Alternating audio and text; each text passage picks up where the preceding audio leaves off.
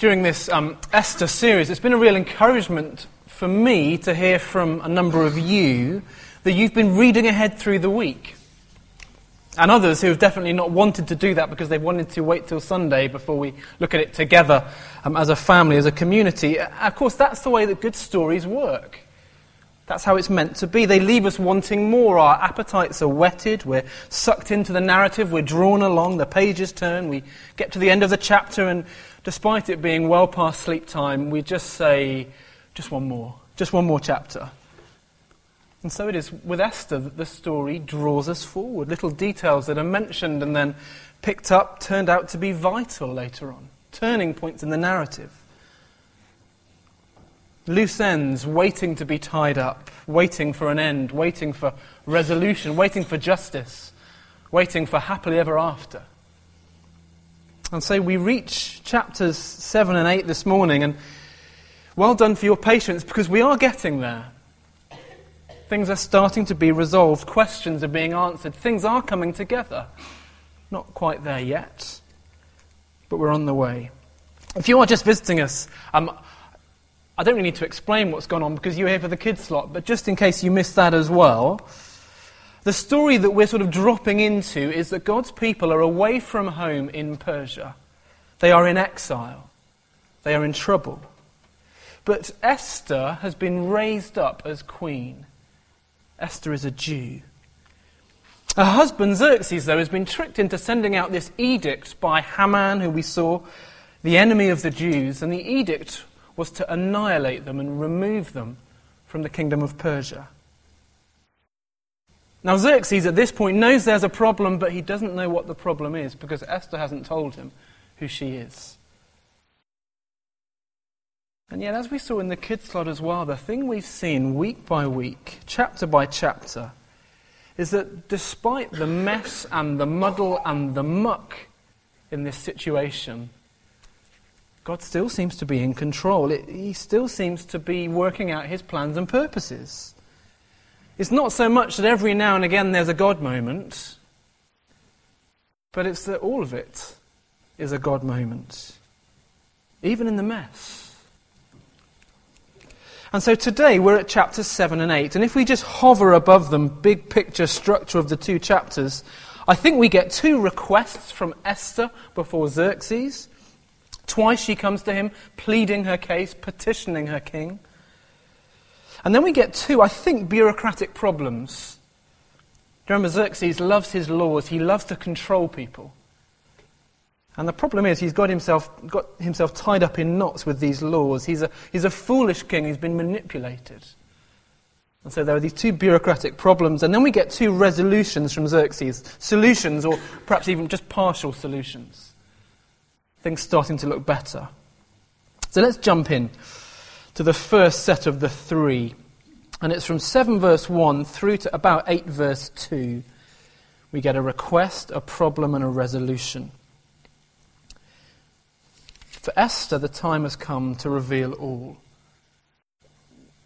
Last week, twice, she delayed it. She was reeling him in. And here now, she explains who she is. The second banquet now is the time to speak. And again, as Toby portrayed it remarkably well, he rashly assures her, whatever it is, up to half his kingdom, it's yours, dear. Verse 3 to 4 Then Queen Esther answered, If I've found favour with you, your majesty, and if it pleases you, grant me my life.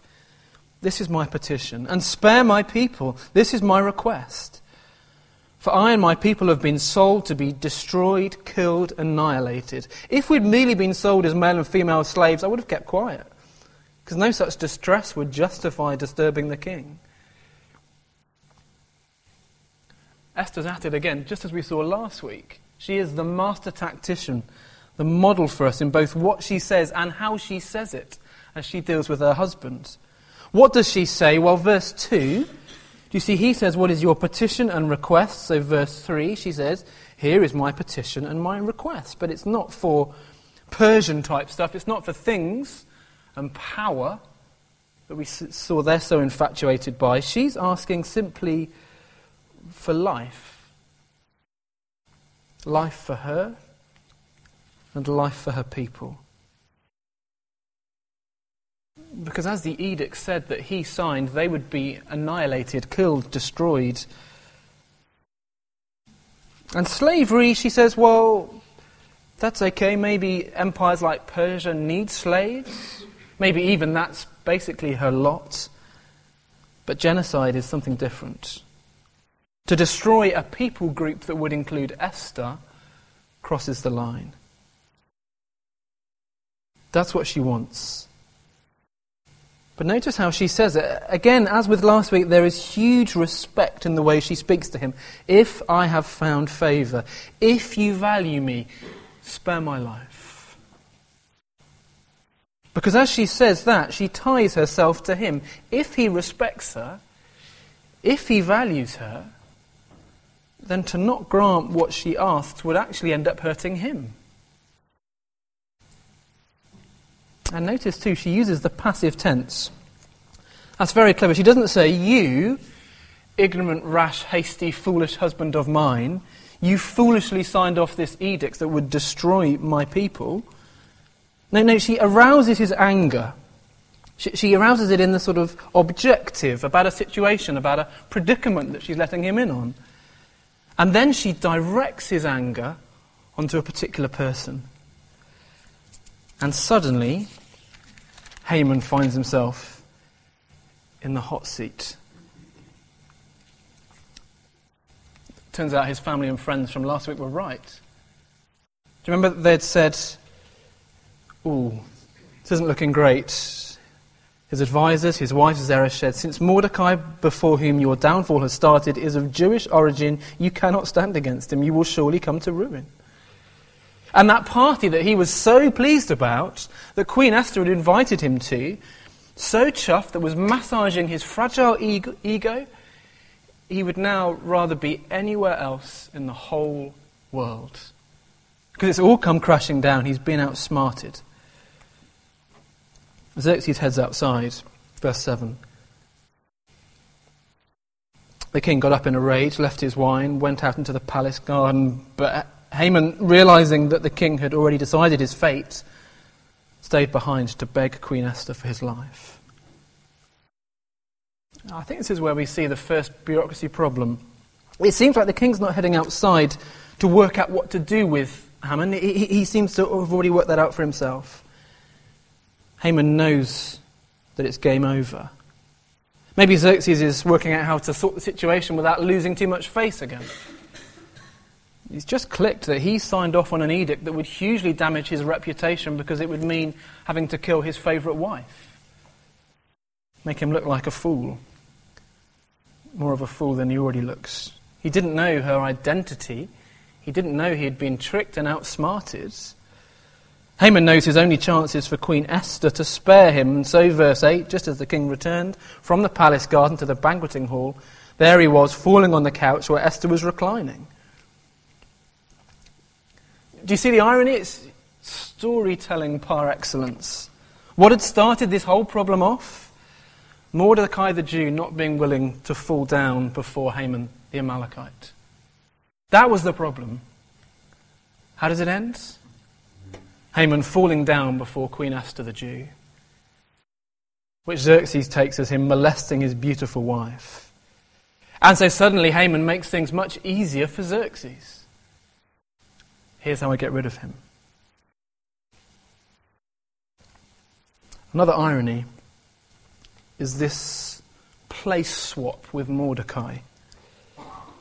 The 50 cubit impaling pole that he had set up for Mordecai to show the world how great he was, which historians tell us was a favourite in the Persian Empire, is now for him.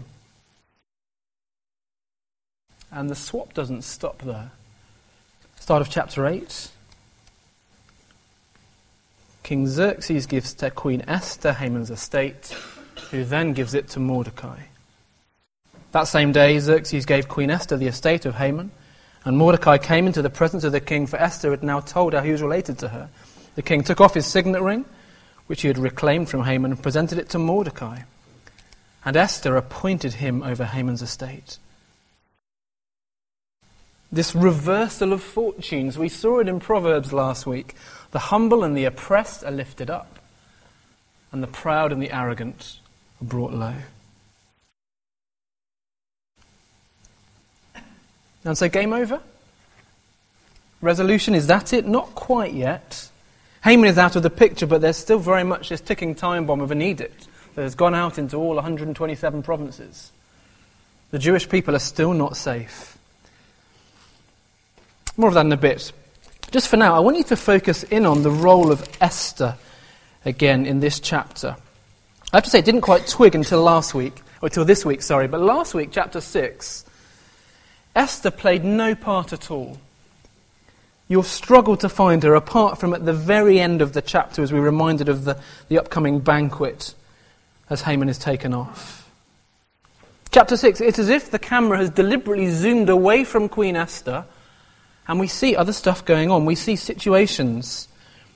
We see things going on outside of her control. Just happens the king can't sleep. It just happens the king reads his chronicles and he realizes he's not um, honored Mordecai.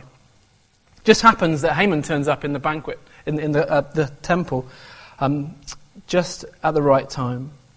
And it just happens that his enormous ego means that he thinks he's talking about him, how he should honor him.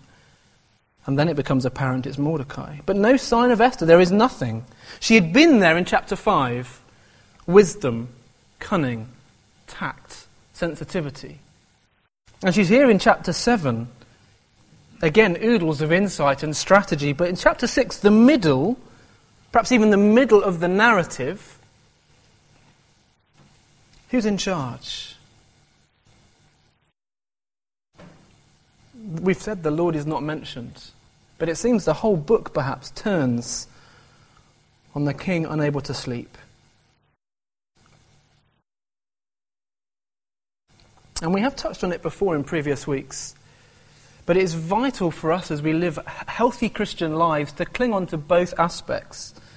These two themes that run right through the Bible, and we will struggle to hold them together, and some of us may not even like them, but God is in charge, and He is sovereign, and He is working out His plans and His purposes, but in such a way that He gathers up and uses and works with and through mixed up people like us our actions and our words and our prayers and our wisdom and our courage and all those things matter.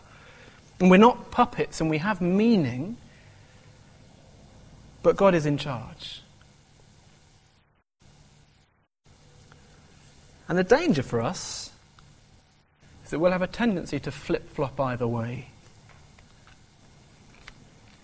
It's not just individual stuff, it's ch- church history. You can look back and you can see movements in church history who have got this wrong. Some have almost as practical fatalists have said, but what does it matter what we do? If the Lord is in charge, if He is sovereign, we will just sit back and we will put our feet up and we will watch the performance. We will see what He does. Nothing we do has any real meaning or value. It won't change anything. God's in charge. And then others have said, well, it's all about us and we must be busy. And we can't sit down and rest for a second, and I need to fill my diary with, with stuff, and I, I can't sit on the sofa even for half a minute. And the story of Esther, there is a glimpse of the bigger picture. In the muck and the mess, God is in charge, and we can trust Him, even through dark times, even through uncertainty, working out His purposes.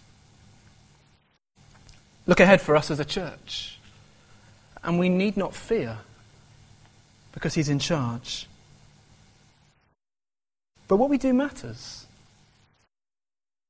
People matter. He is sovereign in such a way that our words and our actions have real meaning and worth. And we pray, therefore, and we act. And we trust and we speak. In Esther, we see this beautifully that the Lord is at work but actually through people and wise actions and wise words. And so, we're getting there, but the story is not finished. There is still this little matter of an annihilation edict. And so she comes before the king, 8 verse 3, with her second request. Esther again pleaded with the king, falling at his feet and weeping. She begged him to put an end to the evil plan of Haman the Agagite, which he had devised against the Jews. Then the king extended the gold scepter to Esther, and she arose and stood before him. Again, it's similar to chapter 5. She enters the king's presence un- unbidden. He grants her admission, he gives her life. But now she's pleading for her people. She's mediating. Presumably in the palace, she would be safe. In reality, there'd be sufficient protection for her from attacks from outside. But unlike Haman on the couch, she's not falling down to plead for her own life, she's pleading for her people. And again, she uses wisdom, tact, humility, but there's this new directness and urgency. Verse 5 If it pleases the king, she says, and if he regards me with favour and thinks it's the right thing to do, and if he is pleased with me, let an order be written overruling the dispatches. She wants a parallel edict, one that's going to overrule the previous one. Because the number of the issue is at the end of verse 8. This is the tangle. For no document written in the king's name and sealed with his ring can be revoked. That's true for the initial one, that Xerxes was duped into writing. That's going to be true for the new one as well. He can't revoke the old one, but he's fine with a parallel one being written, and it really is parallel. Mordecai writes it. He's in the place of Haman now, his new position and power. And rather than taking the life of the people of God, he wants to preserve the life to protect them. Verse 9 At once the royal secretaries were summoned on the 23rd day of the third month, the month of Sivan. They wrote out all Mordecai's orders to the Jews and to the satraps, governors, and nobles of the 127 provinces stretching from India to Cush. These orders were written in the script of each province and the language of each people, and also to the Jews in their own script and language. Mordecai wrote in the name of King Xerxes, sealed the dispatches with the king's signet ring, and sent them by mounted couriers who rode fast horses especially bred for the king. You see, it deliberately undoes the previous one. Again, all 127 provinces, all languages, all dialects, and again, it's in the name of Xerxes and sealed with his signet ring. There is one difference. Do you see? It's the super fast horses.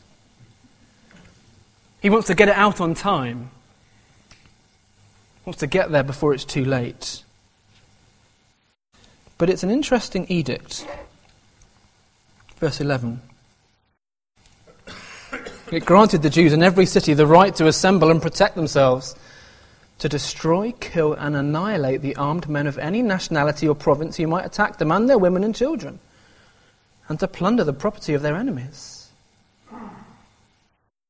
It's striking, isn't it? It's, it doesn't revoke the previous one, it matches it. It's an edict of justice. It gives the Jews the chance to protect themselves. The word used, I think, speaks of punishment for a prior wrong. It's, it's retaliation against their enemies. The Jewish residents of Persia could protect themselves, kill, and even plunder those who attacked them. And so the resolution goes out, and Mordecai leads the palace. Again, if you were here in previous weeks, you might see the turn Mordecai, previously at the palace, he was, he was fasting and he was in sackcloth. Now he's feasting and he's wearing royal garments, verse 15. And Susa, the capital last time, we were told was full of mourning and fasting and wheeling, uh, weeping and wailing. Now the four responses this time are happiness and joy and gladness and honor. And it's not just Susa, it's all around the empire, verse 17. Everything turned on its head. And then the chapters finish with this extraordinary fact that numbers have actually increased. God protects and he rescues his people, and so Persians actually join the people of God. Instead of annihilation and destruction, numbers are swelling. It's blessing and growth. We might question their motivation for joining, but join them they do. I take it again, it's a bit like the Exodus from Egypt. Do you remember we've seen that parallel in weeks gone by, on their way to the promised land, God rescues his people through the Red Sea, and we hear of different folk joining them. The people of God are growing. Happily ever after. But there's something of an elephant in the room. Were the Jews right to rejoice at this second edict? The fact that some of their enemies would be removed, or even at the fate of Haman, impaled on a 50 foot pole? Our modern ears struggle with this kind of thought. It was all going so nicely. Esther was doing so well. And now look what she's mixed up in. What are we to make of this kind of a story? What are we to make of this kind of a God who seemingly brings these things to pass? This kind of a people who, who rejoice in the destruction of their enemies? It puts a dampener. It's a thorny one for many, but the consistent story of the Bible is that God is a God of justice. He loves wrongs to be righted. And one day He will do that. For many in our world, they think of God as a kind of slightly ineffective, benevolent grandfather type figure who looks down, smiling on his people and tuts as we hurt each other, but does nothing about it really. But you see, if God judges no one, then the choices we make in our lives ultimately are meaningless. Concepts like right and wrong ultimately are meaningless. If he just pretends it's okay, all okay and he sweeps it under the carpet, then the rich and the powerful will always get away with murder and war criminals will never be held to account, and oppressive regimes will just make their rulers more and more wealthy, and there is no hope of justice. And so you see that a God who does not judge, a God who does not care about good and evil, who just ignores it and lets it go, really is just a monster.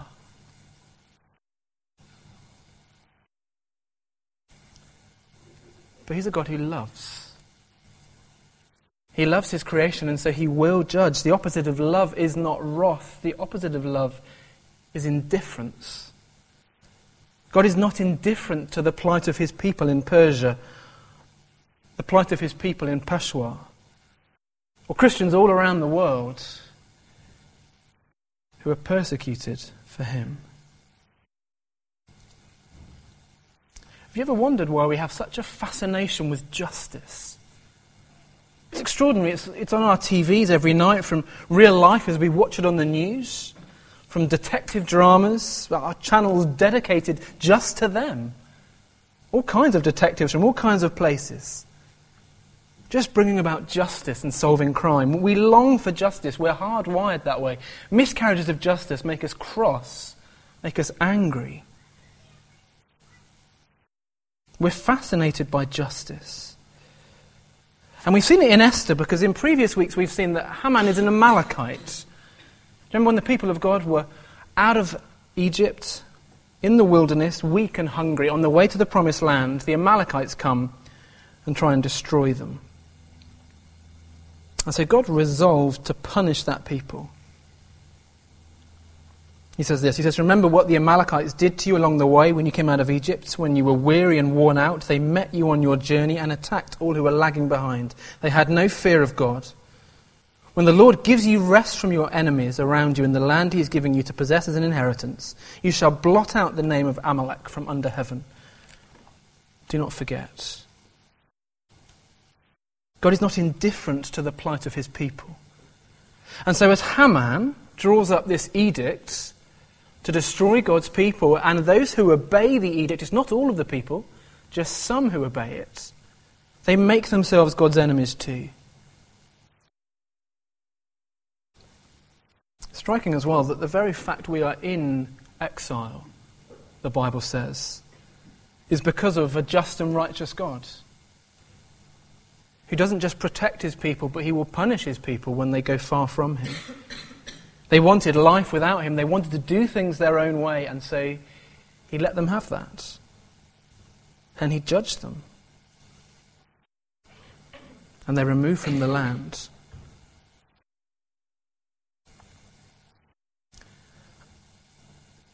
I wonder if when we struggle with God's justice and His holiness and His, his goodness, then we've watered down who He is and we just want a God who is nice and who's comfortable and a God that we make rather than a God who makes us. Or perhaps we've downplayed and we've watered down, underestimated the sinfulness of our sin our rebellion against him. We're a people who long for justice. But where does that leave us? If we long for God to be just, where do we end up? What about the sin in our hearts? What about the things that we do and say and think that reveal our sinfulness and our selfishness and the way that we turn away from God and we want to do life without Him? We want to live with him as a footnote, if indeed that. Because here's the problem naturally, we're not God's friends, we're his enemies. And so that's the conundrum in Esther. That's the conundrum in the book of the Bible. We have a God who loves and who is not indifferent, and we have a people who are far from him and are broken and unclean. And what you get in Esther now with this pouring out of justice against God's enemies is a glimpse of the heart of God. The justice that will be seen eventually. God is not indifferent to sin. Mass murderers will be brought to account. But as will we all. One day his wrath will be poured out again. One day God will punish all sin. But ours is a God who is patient and compassionate and slow to anger and abounding in love. And so you get a glimpse, I think, in Esther of the cross. We're longing for a way that God's anger is dealt with. His loving wrath doesn't fall upon his people for their sin, but instead he receives that on himself. He takes on flesh, he dies on a cross. He is raised up for all to see, not unlike Haman. And it's extraordinary, as Isaiah puts it, he was pierced for our transgressions. He was crushed for our iniquities. The punishment that brought us peace was on him. And by his wounds we're healed.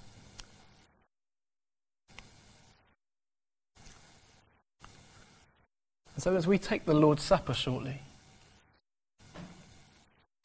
remember a God who is not indifferent to sin. As we eat bread, his body broken for us. As we drink wine, his blood shed for us. Remember our God who is not just just and righteous and good, but our God who is loving and so removes his anger from us. And so, as we read this second edict in Esther, and when we think about it, we cringe. Grasp onto the fact that ours is a God who cares and is not indifferent, and one day justice will be seen. But be thankful too for Jesus. For Jesus who, who takes his anger against us upon himself. And so enemies become friends.